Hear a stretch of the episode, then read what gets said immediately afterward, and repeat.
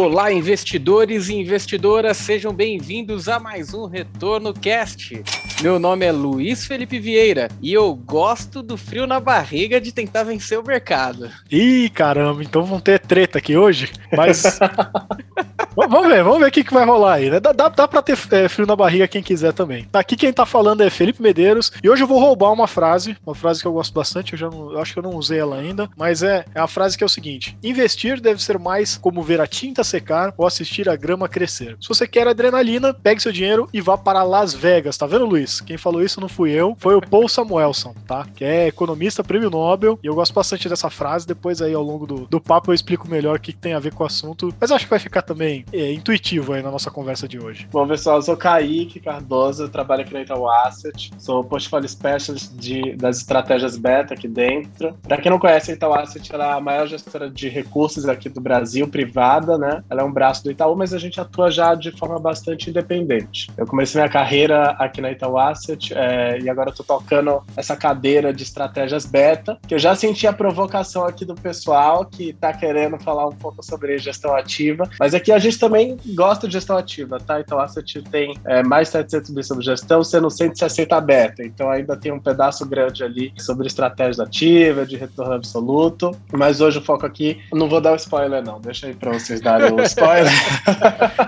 Mas... Eu acho que é, que é, é, que nem aquela treta de análise fundamentalista versus gráfica, né? Que o pessoal treta, treta, treta e no final os profissionais acabam usando dos dois, né? Aí fica essa treta de gestão passiva e ativa e acho que a locadora profissional também acaba usando um pouco dos dois, né? É, inclusive é isso que eu ia falar. Quando a gente fala de portfólio selection, né, de estruturação de risco, não necessariamente significa que você vai seguir o mercado, né? Você pode sim ter níveis de muita qualidade no teu portfólio, com riscos muito bem dosados e tentar de fato vencer o mercado. É, quando eu coloco, eu, eu gosto do frio da barriga de tentar superar o mercado, não significa que eu não tenho análise de riscos no meu portfólio muito bem fundamentada, muito bem equilibrada, com bons processos de correlação. Mas eu gosto também de uma treta, então. Vamos nessa. Não, não, mas é, logicamente, aqui a ideia é a gente, a gente discutir de forma muito. com muita qualidade, né? Porque é um assunto que cada vez mais a gente vê de forma pertinente aqui para o Brasil, né? Ganhar do mercado, não ganhar do mercado, onde que as ETFs entram é, em cima disso. E colocando a origem da discussão, né? Gestão passiva versus gestão ativa. Eu vou colocar uma introdução de, de uma percepção minha de que quanto mais líquido o mercado, de fato, mais difícil é da gente encontrar distorções, mais difícil é da gente arbitrar em um mercado muito líquido, mais difícil é da gente vencer uma média do mercado, porque o mercado por si só acaba sendo, entre aspas, eficiente, né, na visão de muitos gestores, né? E por isso que entram aí as estruturas de ETF. E já coloco o Kaique aqui na conversa, nesse bate-papo, como que é a sua visão em relação a isso? É isso mesmo, Kaique? Você também enxerga, né, dessa forma, que o mercado líquido líquido acaba sendo mais difícil de ser vencido? É assim, quando você olha o que, que é mercado eficiente, né? Você com certeza vai olhar ali, ah, tá tudo precificado correto, tem arbitragem, eu tenho a mesma exposição de risco em dois instrumentos diferentes, e daí eu consigo comprar um, vender outro. Daí você gera um, gera um pouco de distorções, né? Então acho que isso diminui sim as possibilidades de você é, conseguir achar essas distorções para vencer o mercado, mas eu acho que existem outras distorções também é, importantes do ponto de vista mais assim para a gestão ativa mesmo, que é a questão de você ter assimetria de informação também. Isso eu não diria tão pro lado ruim, assim, falar, ah, isso daqui não é informação pública, não é? Mas às vezes tem gestor que faz um trabalho melhor que os outros. E aí, em termos de pesquisa, faz pesquisa um pouco mais profunda, aí tem mais insights sobre, sei lá, inflação, sobre juros, e isso permite com que no longo prazo ele vá conseguindo sair ali fora da média do mercado. Mas esse ponto é importante, porque assim, quando a gente olha o que o mercado internacional tem feito em termos de o que é gestão ativa, o que é gestão passiva, como que os alocadores olham isso dentro das suas estratégias, a gente vê muito que eles migraram um pouco da percepção de como que eles montavam a carteira. Então, antes, eles... Imagina que você quer ter, sei lá, metade da sua exposição em inflação, a outra em bolsa. Aí, eles buscavam fundos ativos que fossem bater a inflação e fundos ativos que fossem bater bolsa. E aí, hoje, você vê que ele tem uma dinâmica um pouco diferente diferente. Ele prefere popular, mas com riscos de mercado, beta, produtos indexados, mais baratos, e achar os seus bons cavalos ali, os seus bons gestores para bater o mercado. Então eles acabam deixando a carteira um pouco mais barata em termos de taxas e custos de forma geral, e eles escolhem com mais afinco os gestores que vão compor aquela parcela ali de um pouco de retorno absoluto. Acho que cada um tem seu lugar no sol, né? Acho que aqui dá, tem espaço para todo mundo. É, apesar de que recentemente, né, a gente até comentou num, não sei se vai ser o Pocket anterior, não, acho que não vai ser o anterior, mas é um Pocket muito recente aqui, uns episódios anteriores que eu e o Luiz gravamos, que o Warren Buffett agora, no comecinho de maio, teve a, reunião lá anual, né, o congresso anual da, da Berkshire Berkshire lá. E ele comentou que se ele tivesse lá, pô, uma pessoa que não, não é profissional de mercado, que é uma pessoa que não acompanha ali todo dia e não sabe o que fazer com o dinheiro, pegaria 90% colocaria em ETF de S&P 500 e 10% em treasuries, né, em títulos públicos. Então isso até fomentou de novo a discussão. E aí, vale a pena ficar fazendo gestão ativa? Fora todas as, as outras coisas que o Warren Buffett já aprontou aí nesse sentido, como aquela aposta lá em 2009, se eu não me engano, que ele fez lá, selecionou é, ETFs e falou aí, faz a gestão ativa que você quiser, daqui a 10 anos a gente conversa, e no final ele ganhou do pessoal, né? Então tem isso também, né? Uma questão bastante interessante em relação à estrutura de mercado, ou tentar vencer o mercado, também tem relação com o volume do portfólio, né? Quando a gente pega um alocador que tenha lá seus 200, 300, meio bilhão, meio trilhão de dólares para alocar, é diferente do, do investidor que tem lá um milhão de dólares para alocar e possivelmente tenha maior condição, né, de vencer o mercado do que o, o, grande alocador que tem um PL muito grande, né? É, eu acho que assim, isso daí que ele fala, eu acho que é para simplificar a formuleta de assim para todo mundo, né? Mas sempre que você vai ali pensar o que funciona melhor para você, você tem que pensar obviamente outras características. Mas o fato de você querer estar tá ali na frente do mercado e você querer ganhar do mercado, eu acho que é o tipo de coisa que você tem que deixar mais para quem é profissional ali da área mesmo mesmo, que acompanha isso no dia a dia, que já tem bastante experiência, que sabe o que está fazendo, sabe fazer as contas ali de correlação, que para a gente é um pouco básico, mas assim, o investidor na ponto final dificilmente vai ficar fazendo isso assim numa frequência tão alta, né? Então acho que é um conselho mais assim para atingir um público maior, né? É, eu acho que é a realidade, na verdade, assim, da maioria das pessoas, das famílias, né? Porque eu vejo assim, principalmente em momentos aí de bull market, né, que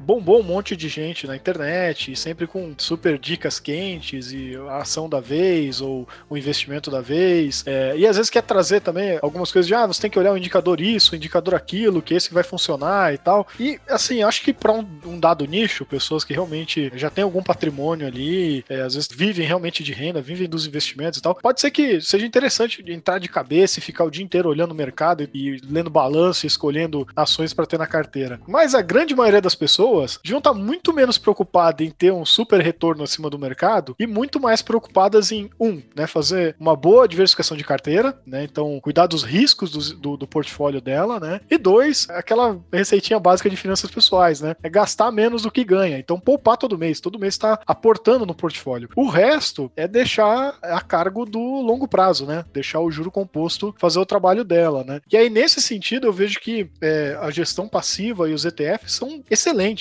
porque você não tem que se preocupar, se você compra lá uma, uma ETF de Bovespa, uma ETF de S&P 500 e tal, você não tem que se preocupar se a empresa tá dando lucro, se não tá, se o mercado tá otimista, tá pessimista, você não tem que se preocupar com nada. Todo mês você tem que ir lá e comprar mais e é isso. É isso que você tem que fazer, né? Então eu acho que se você for parar para pensar na realidade da maioria das pessoas que não vive de mercado, tem uma profissão, que tem que cuidar da família, que quer ter tempo para lazer, me parece ser muito mais realista, sabe? Com certeza. Acho que assim, a melhor dica é você trabalhar trabalhar, né, ganhar dinheiro para investir. Mas o fato assim, gestão indexada, beta, nada mais é do que você reproduzir um determinado índice. E a beleza do índice ela tá toda aí, né? Quando você olha o índice, qual que é a dinâmica principal? É você ter algo que você se replique ao longo do tempo, uma metodologia, alguma lógica que você faça isso com um determinado tema. Então, a partir disso, se você começa a olhar a história do índice, você consegue ver que ele conta história daquele tema. É engraçado que, por exemplo, no S&P 500, que é um, um, dos índices mais famosos aí que o pessoal conhece, se você olha, ele conta a história um pouco do mercado americano, né? Então, tanto em termos de performance, mas em termos até de composição, de quem que tá ali dentro. É, o, o boom das techs, por exemplo, é super bem representado na parcela de tech dentro do S&P hoje. Se você olha 10 anos atrás, 15 anos atrás, era uma parcela muito menor. Então, o fato de você não se preocupar é isso, você joga ali a responsabilidade para o índice em histórias, em coisas que você acha que faça sentido dentro da sua carteira, do seu portfólio, e aí você deixa o índice fazer o trabalho dele. É muito interessante quando a gente olha essa questão. Inclusive, tem outros mecanismos quando a gente fala de, de seguir um índice, né? Como, por exemplo, os fundos de investimentos convencionais. Muita gente acaba falando, poxa, para que, que eu vou colocar no, no Bova 11, acessar o Home Broker, se tem um monte de fundo de investimento que tenta replicar esse, o Ibovespa, por exemplo. Eu dei a ideia do Bova 11 porque é o mais conhecido, mas tem outros aí, né, que replicam aí o Acho o que já Ibovespa. tem uns cinco, pelo menos. É, inclusive o nosso, BOVV11, aproveitar para fazer o mexer. É. e eu queria entrar nesse bastidor mesmo da configuração do fundo, porque é o seguinte: quando você tem um fundo de investimento convencional, é natural que haja aportes, retiradas, mas essa dinâmica ela muda quando você monta um fundo de índice na estrutura de uma ETF que vai ser negociada de investidor com investidor essa cota, é, sem necessariamente passar pela mão do, do gestor. O gestor vai ter aquele budget, vai continuar fazendo as suas alocações, porque no final das contas a cota está transitando na mão de terceiros ali. É, qual que é a principal diferença de estruturação entre um fundo de investimento que eventualmente pode seguir um índice e uma ETF? Aliás, eu acho que a gente foi com muita sede ao pote. Eu não sei se todo mundo que está nos ouvindo sabe o que é uma ETF, né? Eu acho que É vale a pena fazer essa. explicar é- melhor É também o que, que é Vamos, esse. Faz aquele- aquela rebobinada, né? Bom, então eu já vou aproveitar que eu, eu puxei a pauta aqui, né? Então, para quem tá nos ouvindo, ETF é isso que o Luiz está dizendo, é um fundo. Só que um fundo tradicional, como que você faz? Você entra lá no seu banco, na sua corretora, tem lá aquela plataforma e você pede, ah, investe aí, né, no fundo. Então ela é feita via solicitação na mesa ou na plataforma da instituição que você investe. Não é feito pelo home broker, né? Não é negociado em bolsa como, por exemplo, uma ação. É, e isso também tem vários impactos práticos, né? Então, por exemplo, quanto num, num fundo tradicional você vai ter lá aqueles prazos de cotização e resgate, né? E de, de liquidação e tudo mais. Na ETF é o mesmo prazo de uma ação. É D mais dois, né? Para você é, liquidar compra e venda. Então tem essas diferenças. É como se você pegasse o fundo que você gosta e colocasse dentro da bolsa para você negociar as cotas dele diretamente no mercado secundário com outros investidores e não fazer esse investimento tradicional de fundos que a gente conhece, né? Perfeito. Eu vou já pegar aqui o gancho da pergunta do Luiz para explicar essa dinâmica, porque realmente, imagina que você tem um fundo de ações que, por algum milagre, ele não variou nada de um dia para o outro. E aí você tem um PL, sei lá, de 10 milhões nesse fundo. No outro dia, você vai ter um PL de 10 milhões. Mas aí, se você tem uma captação de 1 milhão, você vai ter um PL de 11 milhões. O ETF, ele não sofre tanto essa dinâmica. Por quê? Porque ele, você tem um, deter- um determinado número de cotas disponível no mercado e sempre que você quer comprar alguém, ou comprar cota, ou vender sua cota, vai ter, na mesma dinâmica de ação, alguém na outra, do outro lado da mesa, na contraparte, para fazer ou a compra ou a venda dessa cota. Então, isso você vai trocando de mão, e aí essa, essa quantidade de vezes que você negocia é o que a gente chama de liquidez, de volume diário negociado. Ah, mas o ETF não cresce, então? Não. Então, assim, você tem essa dinâmica, que é a principal, que você vai trocando ali de mão, mas você tem também a figura do market maker, nada mais é do que um formador de mercado. Tem esse nome chique, mas o principal aqui é que ele vai dar tanto preço para essas entradas e saídas, então ele garante que você vai ter liquidez, caso você queira entrar ou sair uma posição dentro do ETF, como ele vai gerenciar o tamanho desse ETF. E aí, para isso, ele vai usando tanto a quantidade e o volume de negociações que é feita no dia a dia,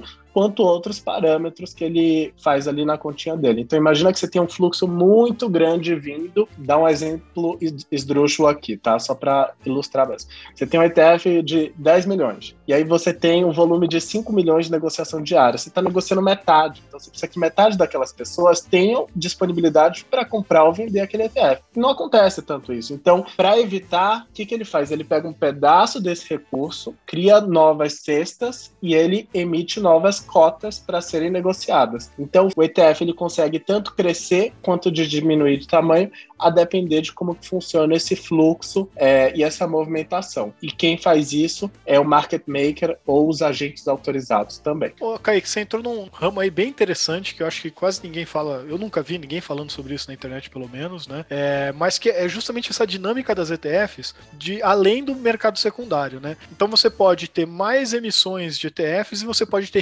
resgates também, que no final Sim. acaba sendo até uma forma de fazer arbitragem, né? No sentido de que é, se por exemplo, pega lá o ETF de Bovespa, né? De IBOV, e aí você vê que, pô, tá com muita demanda, então tá, o pessoal começou a pagar é, muito caro naquele ETF em relação ao que seria o valor das ações que compõem aquela carteira. Então, é, se tá muito caro, a pessoa podia comprar as ações da carteira do Ibov no mercado mais barato e depois ir lá e, e converter isso em cotas, em cotas do ETF que estão mais caras, e aí depois ele vende a cota mais cara, enfim, ele ganhou um lucro de arbitragem ali. Isso acontece mesmo no dia a dia, é assim que funciona, e é um mercado totalmente institucional ou é possível pessoa física negociar com, dessa forma também? Assim, desconsiderando até custos que eu imagino que para pessoa física teria que ter um volume muito alto para ter esse ganho, né? É perfeito essa colocação, porque realmente é uma dinâmica que não tá tanto no dia a dia do pessoal, né? Mas como que funciona? No ETF você tem dois preços, basicamente. Você tem o preço da cota, que é igualzinho o preço da cota do fundo. Ali ele vai dar a precificação de quanto que custa aquela carteira de ações que você tem é, relativa ao valor da sua cota. É como se e aí você patrimônio, um patrimônio líquido Isso, por cota. Perfeito. É, essa é a definição perfeita. E aí você tem também o preço de mercado. E, obviamente, conforme vai tendo mais negociação, você tem uma pressão ou muito vendedora ou muito compradora, esse preço ele vai se descolando um pouquinho ali da cota. Então, para isso, você pode fazer sim esses movimentos de arbitragem. Você imagina que você tem ali as ações é, que compõem Bovespa, você integraliza suas cotas, recebe das ações, recebe as cotas e aí você pode fazer ou a venda ou a compra, depender da diferença do preço. Mas Peace. Essas distorções, elas tendem sim a acontecer, mas um dos papéis do market maker também é tentar dar, estreitar esse spread que a gente chama, que é a diferença entre o preço de compra e venda. Então, ele olha qual que, quanto que custa, qual que é o valor justo daquela cota e ele vai tentando dar o preço mais ou menos parecido com o valor da cota, tá? Então, existe sim essa dinâmica, você pode fazer, a depender se o mercado está um pouco estressado, se não está, tem volatilidade, isso vai mudando um pouco ali a dinâmica do preço, mas por um outro lado, você tem alguém ali para arbitrar e olhar isso de perto para evitar também grandes distorções. É, até seria a, a, sequência né, da, da minha pergunta que coloca uma ênfase é, no, no market maker para que a ETF ela de fato ela aconteça, né? Seja um instrumento que facilitador de se investir numa média de mercado, no índice de referência, vamos dizer assim. Então, o dia a dia do market maker ele acaba acompanhando todo o fluxo de cotação ou tem períodos específicos que ele olha, opa, tá fugindo dessa curva ou ele tá sem sempre atuando, ele está sempre fazendo pequenos ajustes, mesmo que mínimos que, que sejam, para que a cota no dia feche mais ou menos parecida do que a, a, cota do índice, por exemplo, né? Dado que o mercado é, ele vai sofrer as oscilações de acordo com a pressão compradora versus a, a vendedora, né? E eventualmente esse descolamento pode trazer uma grande diferença ali para o resultado final, né? De uma ETF, né? Não, perfeito. Qual que é a, a, a, dinâmica dele do dia a dia, né? Como que ele acorda e dorme? É, primeiro, deixa eu só esclarecer um ponto assim. A gente, como gestor de ETF, a gente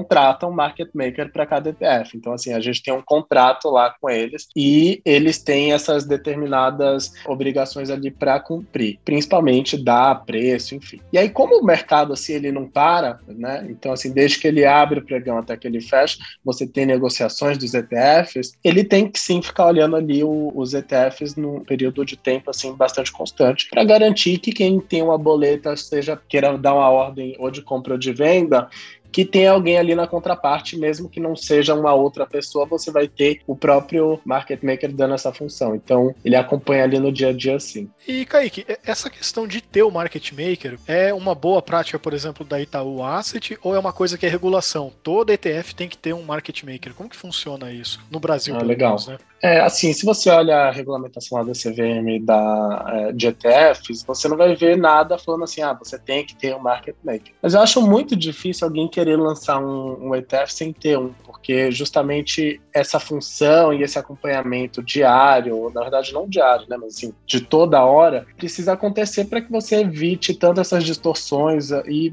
garanta a liquidez ali dos produtos. Então, eu acho que é uma boa prática da Itaú Asset, sim, do mercado também, tá? O mercado costuma colocar market makers ali para dar vazão, né, aos negócios dos seus ETFs. E isso é bem legal, né? Diga. né? Porque, é, porque aquela, tem uma, um receio que as pessoas ainda têm, eu acho que vai começar a diminuir com o crescimento desse mercado, né? Mas é que tem muitas ETFs interessantes que tem poucas negociações diárias, né? Então o pessoal fala, ah, pô, eu queria investir nisso, mas não tem nada de liquidez, né? E quando você tá num, num ativo padrão, né? Numa ação lá numa small cap que quase ninguém negocia, aí você tem o problema que o dia que você quiser comprar, você vai ter que pagar muito caro, o dia que você quiser vender, você vai vender por preço de banana, porque não tem ninguém comprando, ninguém vendendo, né? E nas ETFs, se elas sempre tiverem market maker, essa não é o tipo de preocupação que o investidor vai ter, né? Perfeito. Sempre que a gente fala de liquidez de ETF, você tem a liquidez que a gente chama de tela, que nada mais é o volume que o ETF negocia ali no dia a dia, mas você tem a liquidez que a gente chama dos ativos subjacentes. E apesar do palavrão, nada mais é do que a liquidez dos ativos estão dentro da carteira. Então, Ibovespa, como é um índice que ele valoriza dentro da sua metodologia liquidez, você vai ter um ETF bastante líquido, porque os próprios ativos dentro do ETF eles são líquidos. Então, mesmo que você não tenha a liquidez de ter outra pessoa comprando e vendendo, o próprio market maker ele pode integralizar a cota, comprar e vender e fazer toda essa dinâmica para garantir a entrada e saída de preço. Eu ia falar, agora vamos para os bastidores mesmo, entendendo, né? Você que está no dia a dia ali, é, você enxerga muita distorção? Vocês devem acompanhar os concorrentes sem dúvida nenhuma. Vocês enxergam muita distorção a ponto de falar, cara, olha para onde está indo, olha a diferença desse resultado frente ao índice. É, tem players aí no mercado que dá frio na barriga de, de quem investe nesse tipo de ETF, porque no final das contas, o cara pode estar tá comprando um abacaxi ali, né? Você pode estar tá achando que está comprando um índice, entre aspas, quando vai ver o preço está muito mais esticado do que os ativos que estão dentro do portfólio, né? Tem isso, vocês acompanham os concorrentes, dá nome aos bois aí. Não, é brincadeira. Não precisa. Ele tá querendo não, é saia justa aqui, ó. É, é sacanagem.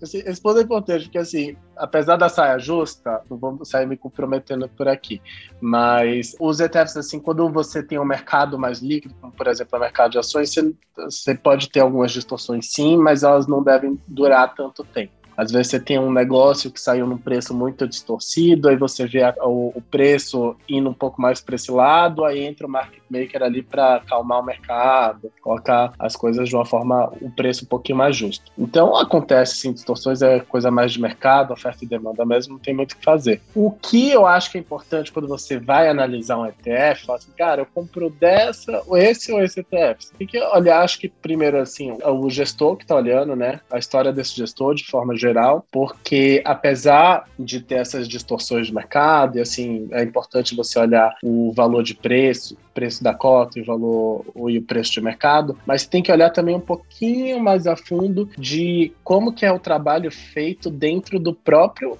fundo, que é assim, o quão coladinho o ETF ele tá com o índice de referência. Isso a gente chama de tracking error, é, e aqui no mercado vai ter sempre esses nomes assim, mas nada mais é do que a, a distorção, é o erro de distorção de um para o outro. Porque é diferente de, de um Acho que dá para chamar de descolamento em português, né, para ficar um pouquinho mais é, simples. Boa, né? é, é, um bom nome, descolamento. É, quando a gente compara com fundativo, por exemplo, qual que, que, que um gestor de fundativo quer? Quer esperar o mercado ele quer esperar determinado benchmark.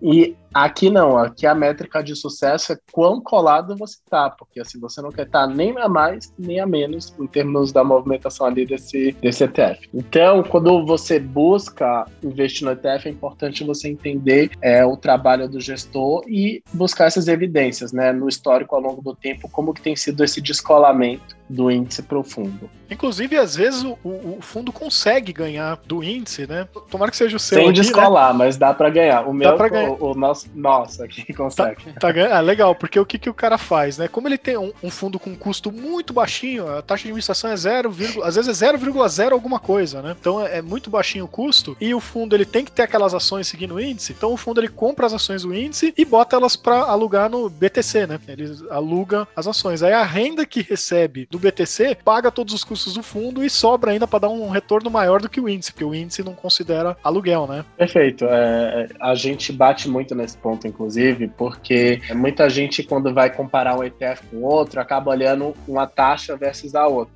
E é importante, obviamente, você olhar a taxa, quanto que você está pagando, mas a depender do trabalho que você faz de conseguir colocar os seus, suas ações para aluguel, você consegue ter mais ou menos receita, a depender de, da gestão do próprio ETF. Isso faz diferença assim no longo prazo. Se a gente olha o nosso BOVV11, por exemplo, ele bate o Bovespa no longo prazo, assim, é, em várias janelas, inclusive, e ele cobra 0,30. E aí você até falou, ah, tem um que é 0,0 alguma coisa. A gente tem também. Quem não se importa muito se é Ibovespa ou não, mas quer buscar uma alta correlação com a bolsa, por exemplo, o PIBB11 ele é o nosso ETF de IBRX50. Perfeito. O custo dele é 0,059. Então, assim, ele é muito baixinho, é, a taxa de administração, e a gente faz esse trabalho também de aluguel de ações. Então, você acaba que paga e sobra ali um retorno acima do índice também.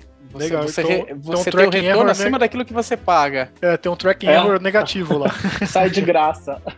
Agora, agora o negócio, o negócio legal com esse. Quando fala, pô, o pessoal fica mitigando custo, etc. Eu tenho um cliente que uma vez falou: eu fui ver a, a escolinha do, pro meu filho, né? Daí me mostraram ah, o, o parquinho, as salas, tá? Muito bonito. Lógico que a gente procura lugares bacanas. Só que ele chegou pra diretora e falou: quanto que a professora que vai dar aula pro meu filho filho recebe. Eu quero saber qual que é o salário dela. Porque não adianta ter toda essa estrutura, chega lá, o salário é pequeno, que ela não consegue nem investir em um processo para se atualizar, para melhorar os, as suas capacitações como professora. Eu prefiro ter isso, ela ganhando mais e tendo, sendo uma profissional bem remunerada para dar qualidade para o meu filho do que uma infraestrutura aparentemente boa. É, e muito do que acontece no mercado é isso, né? É, não dá para se esperar que bons profissionais ganhem pouco, né? Não tem como a gente ter é, essa expectativa. Bons profissionais ganham muito. Essa é a grande verdade e muitas vezes está tá no preço. Tão importante quanto olhar o custo é olhar o tamanho desse retorno, né? A efetividade desse retorno e se o trabalho está sendo feito da maneira correta.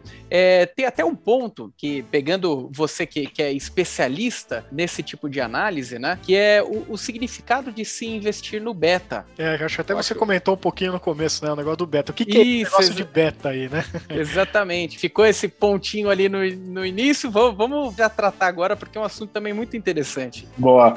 Beta, assim, ele remonta né, ao que a gente pega ali da teoria de mercados financeiros e tudo mais, que eles dividem o retorno em algumas partes. Ele tem um retorno que é o beta, que é exatamente o que é o mercado. Ele tem o alfa, que é o que você supera ali o mercado. E aí, se você está exposto ao índice, ao mercado, isso acabou sendo associado a estratégias beta. Então, estratégias beta nada mais é do que você buscar estar exposto ao mercado de uma forma indexada, coladinha mesmo. Então, a ideia é reproduzir determinados índices. E o que seria o tal do Smart Beta? É você escolher o risco que você quer tomar e fazer uma alocação baseada nisso? É, é, é, mais ou menos por aí. Imagina que você pega um índice, o Ibovespa, por exemplo, e aí você faz uma otimização do índice. Você fala assim: ah, o Ibovespa é legal, mas eu quero otimizar o índice para determinado motivo. Pode ser para diminuir volatilidade, para aumentar o beta, para privilegiar mais ainda a liquidez. Você escolhe ali a sua tese que você acha que funciona e que você quer construir ali para o seu é, Smart Beta, e você faz isso de forma sistemática também. Então ele continua sendo beta porque ele é sistemático, porque ele parte de um ponto de partida de um beta puro, mas ele faz determinadas otimizações ali dentro de, dessa metodologia para dar mais peso ou adicionar critérios e fatores diferentes do que já existem ali dentro desse índice. Então, é uma estratégia que você, smart assim, porque você tenta adicionar um pouco mais de inteligência ali dentro daquele índice, mais enviesado para o que você quer, que não tem certo e errado. O seu smart beta aqui, você tem que. É, é para criatividade mesmo. Você pode fazer conforme o que mais funciona para vocês. Então, uma alocação em passivos, mas que né, a alocação por si só não é tanta passividade assim, né?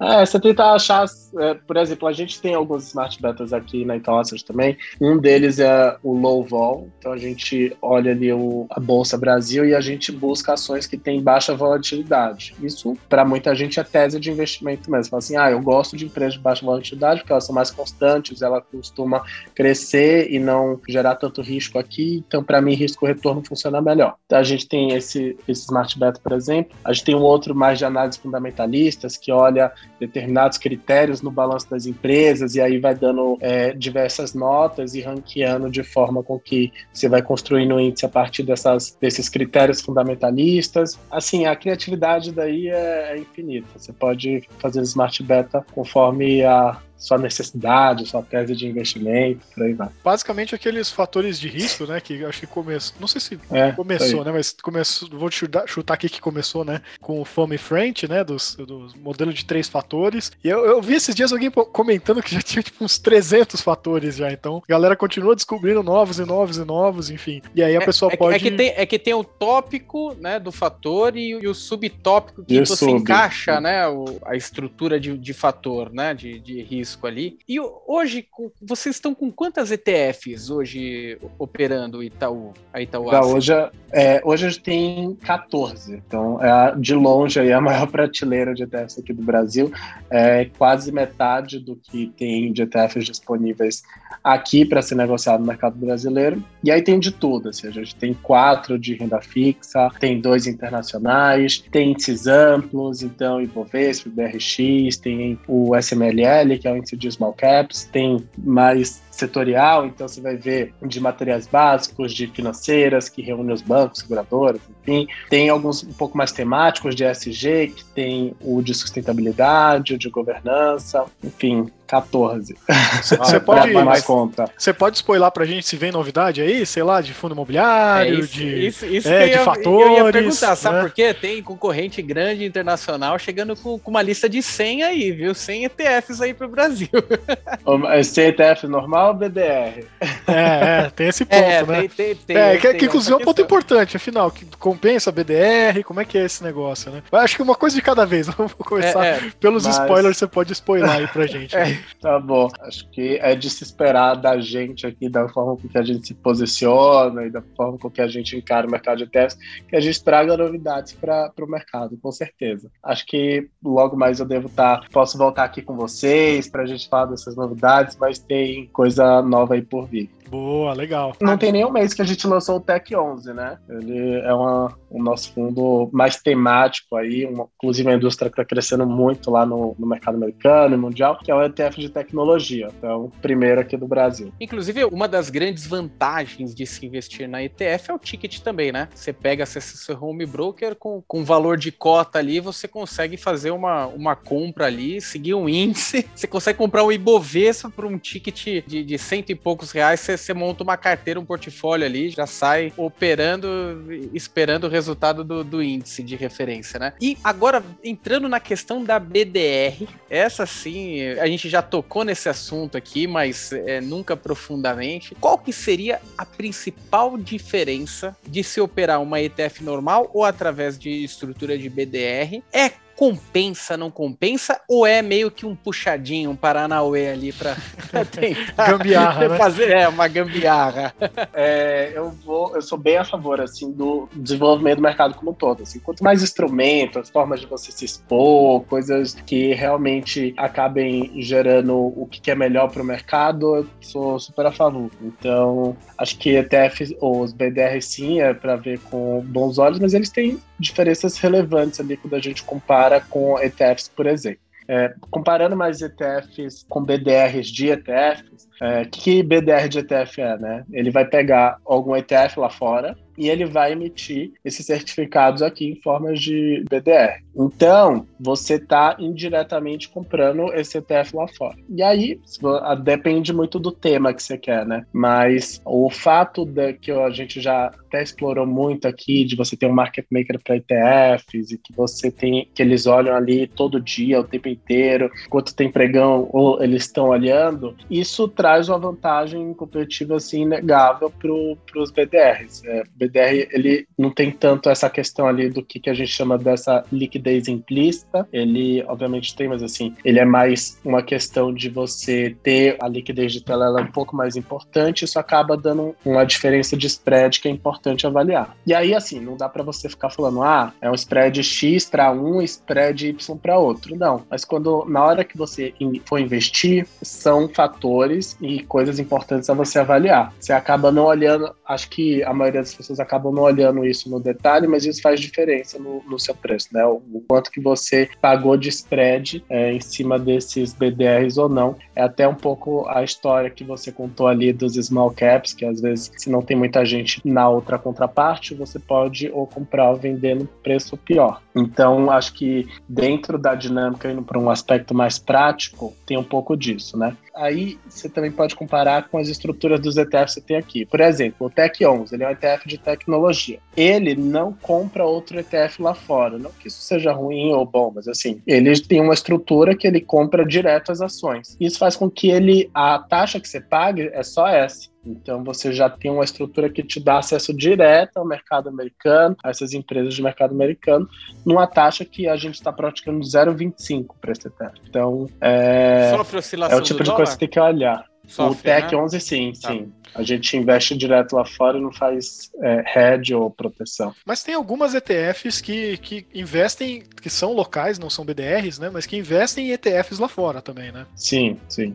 É, a gente tem o, o nosso, por exemplo, SPX11, ele investe no ETF lá fora, mas quando a gente fala a taxa, por exemplo, a gente já soma as duas, né? Ah, legal. para não ter Bacana. surpresa para o investidor. Assim, a gente. Qual que é um dos principais pontos de ETF? Né? É, o, é o- é o fato da transparência. Então, tanto transparência de carteira quanto de quanto você está pagando, isso é muito importante. Então, a gente pratica isso. Não é necessariamente uma exigência do mercado, tem players que mostram a taxa completa, tem players que não mostram, mas a gente gosta de manter o máximo de transparência possível. Legal. E até assim, sobre essas diferenças ainda de BDR e ETF direto aqui local, né? Uma coisa que, que o pessoal questiona muito, eu não entendo muito bem a lógica do, do investidor, que é, eles reclamam que, é, por exemplo, ETF de, de Bovespa não paga dividendo, que ela fica retido lá e reinveste, né? E aí eu fico pensando, pô, uma gestão passiva, negócio de investir a longo prazo, né, e tal, e teoricamente você ia pegar o dividendo e recomprar de inovação. Mas o pessoal, eles querem ver o dinheiro caindo na conta, né? É, isso é uma limitação, enquanto na- nas BDRs, né, de, de ETFs, é, lá fora acontece essa distribuição, né? Então isso é uma questão de regulação ou também é uma questão mais de escolha dos gestores locais que preferiram reinvestir esse dividendo? Como que, que é isso? Perfeito. Assim, um ETF, ele não é uma ação, né? Então, ele, sim, é um debate um pouco tributário, né? Que eu vou falar aqui a, a- daqui a pouco. Mas, como ele não é ação, eu- o que ele pagaria de provento, ele não é necessariamente um dividendo, né? Então, ele não encaixaria na regra tributária de dividendos. Ele provavelmente seria, sim, é, tributado. Então, não é eficiente, tá? Do ponto de vista para o investidor, você ter uma tributação ali sempre que você é, receber esse provento na sua conta. E para a gente, a gente é, não existe nenhuma delimitação em termos de regulamentação que fala assim, você pode ou não pode. Mas também não existe nada muito claro assim de qual seria o tratamento para isso. Então fica meio numa zona cinzenta. A gente faz vários estudos e acompanha isso aqui, obviamente, é, numa frequência bastante alta, a gente entende que é mais eficiente para o investidor ele já ter esse, esse reinvestimento automático, porque é exatamente isso que você falou, assim, você vai receber, vai pagar imposto de renda e você vai ter que de novo reinvestir. Então aqui a gente é muito a favor do poder, né, dos juros compostos. Ao invés de você tirar aquilo dali, parar de ter um, um ganho em cima de um pedaço, que seria o dividendo, você vai acumulando isso ao longo da vida e você vai tendo um retorno retorno mais é, robusto, né? Porque você parte de uma base maior. Então, então, lá nos Estados Unidos eles fazem isso porque lá não tem dividendo isento, todo mundo paga imposto, então tanto faz, né? É, bastante imposto, inclusive. Exatamente. É, mas, mas é uma discussão muito interessante porque nem todo mundo está no seu momento, no mesmo momento de vida, né? Então, de fato, existem pessoas que gostariam de, de receber dividendos, de ter exemplo, renda. É, não tem coragem de investir numa carteira de ações, não tem coragem de investir numa carteira de fundos imobiliários, mas tem a coragem de investir no índice no ETF, por exemplo, né? Seria bastante interessante também a gente, de alguma forma, trazer estruturas que beneficiem também essas pessoas que acumularam patrimônio ao longo de muito tempo e estão no momento de usufruto, né? É, parece que a gente, né, o, o, mercado acaba, nesse sentido, penalizando essas pessoas. É, mas é um assunto bastante interessante. E eu quero saber, Kaique, você, tem, você tenta vencer o mercado ou você tá junto do mercado? Mercado abraçadinho, deixa seu dinheiro nas ETFs. Eu vou te dizer que boa parte aqui da, da minha carteira pessoal, né? Obviamente. Eu acabo investindo ou nos fundos indexados ou nos ETFs. Até porque é o, é o que eu mais conheço, né? Que eu acompanho ali no dia a dia, acabo fazendo, aproveitando a parte que eu acompanho, que eu conheço ali em termos de estrutura e, e decidindo minhas decisões de investimento. Mas eu tenho sim fundos ativos, eu busco sim é, o que a gente chama até de retorno alternativo, que é você ter investimento em multimercados, em fundos ativos de ação, enfim, long and short.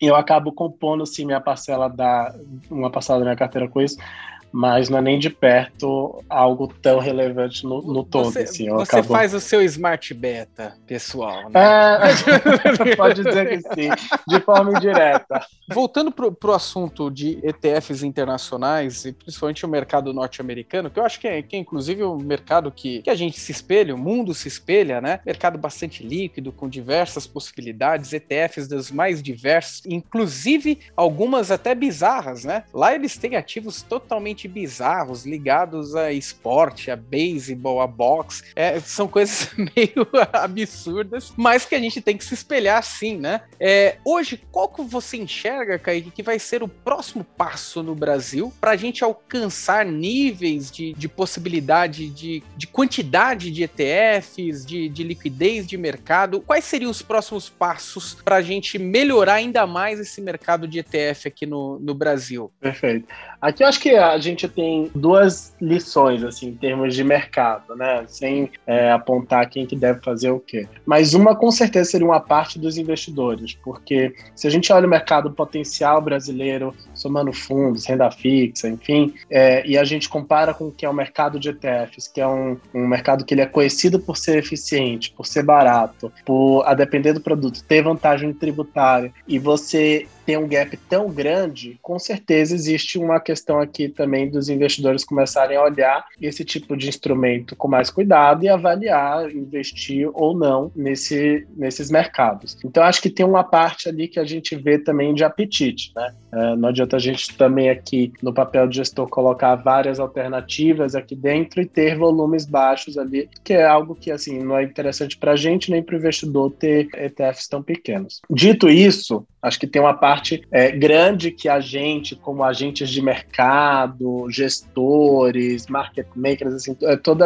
esse ecossistema, de tanto fomentar quanto dar informação, fazer é, um processo educativo. Então, acho que, por exemplo, esse podcast aqui é super importante porque vai dar mais voz, mais força para um assunto que já pegou tanta atração lá fora que a gente sabe que vai vir coisa boa por aqui, né? Eu costumo olhar muito mercado lá fora com o preditor do que, que vai acontecer aqui e assim, TF lá fora tem bombado absurdo, um crescimento que não para e a gente tem uma tendência boa aqui para surfar nesse mercado do Brasil também. Mas em termos de, que eu acho que é o, mais o que você queria ali em termos da sua pergunta, é que tipo de exposição é bom ter? Eu acho que a gente passa pelos básicos, né? É sempre bom você ter pelo menos o feijão com arroz, que é o que a gente mais está acostumado mesmo. Ibovespa, BRX, Small Cap, dentro de renda fixa, você buscar índices pré, índices de juro real, e aí você ir populando com essas coisas que as pessoas já olham para compor a sua parcela, mas de novo, olhando o mercado lá fora, o que que tem ganhado muita atração, definitivamente são esses ETFs são mais nichados, seja os temas que você trouxe, ou seja até algo que seja é, efetivamente temático, né?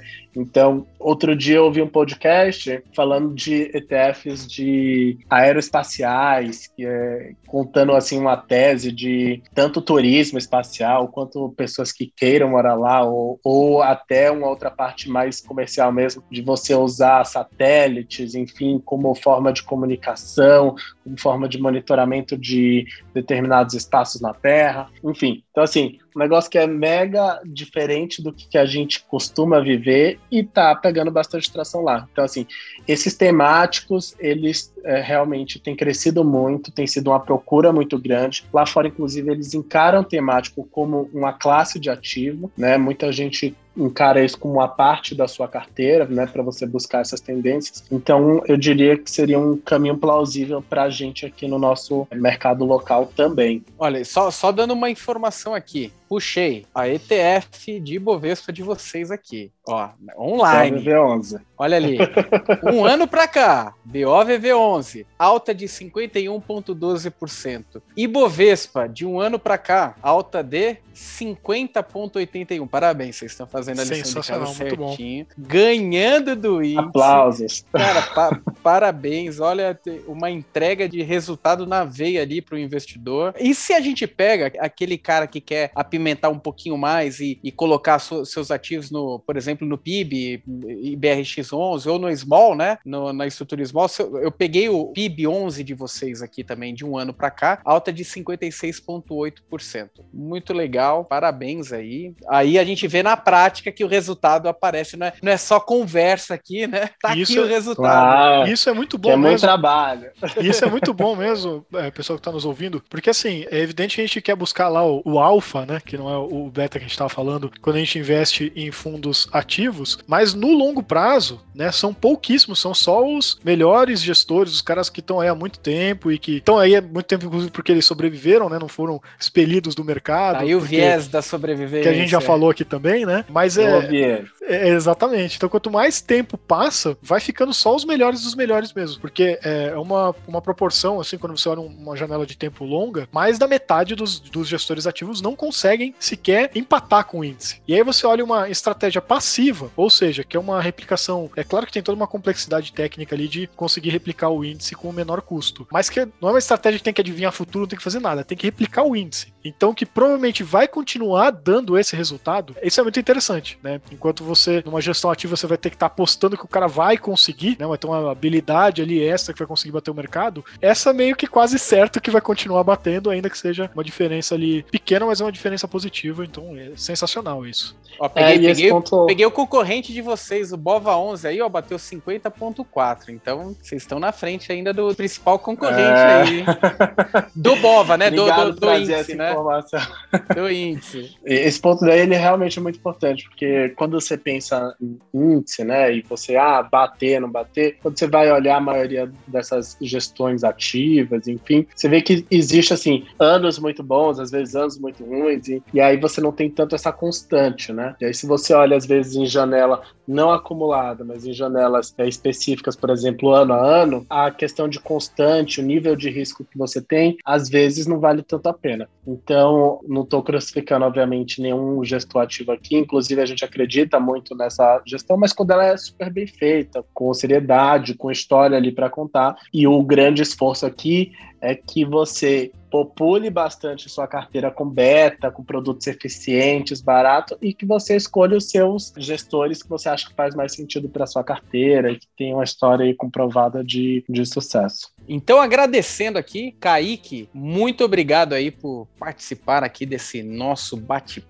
muito esclarecedor. É, o ouvinte não está vendo, mas é, o papo foi tão bacana que a gente não conseguiu cumprir 40% do que a gente tinha de pauta.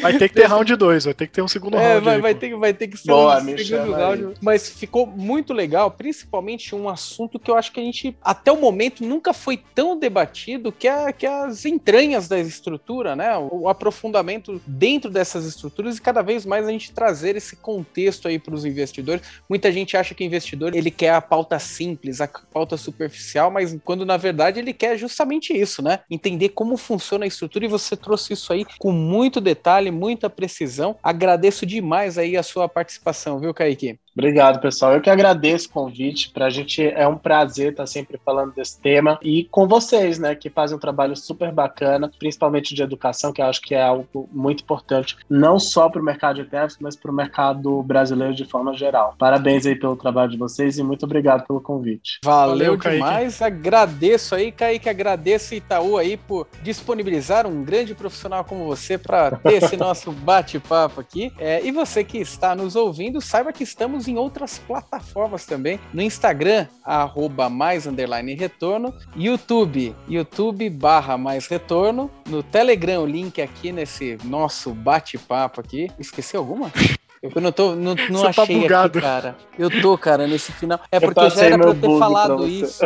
É, você só É, esqueceu do principal, que é, pessoal, manda e-mail pra gente aí. A a Nath É, não vai editar essa parte pra ver como o Luiz tá ficando meio velho Meio gaga, gagá. aqui. Isso, então a Nath vai deixar essa parte aí pra vocês ouvirem. Mas tem o nosso e-mail, mandem e-mail pra gente aí com dúvidas, sugestões de pauta aí, pedindo pro Kaique voltar aqui no, no- no segundo round pra retornocast, arroba maisretorno.com. A gente quer ouvir vocês aí, então isso é bem importante. Olha, valeu. Acho que agora até você pode terminar aí com um abraço aí pra todos aí. É isso, pessoal. Ge- Continua nos ouvindo aí e que a gente vai trazer muito conteúdo mais como esse. Um grande abraço e bons investimentos. Valeu, pessoal. Até a próxima. Valeu, pessoal.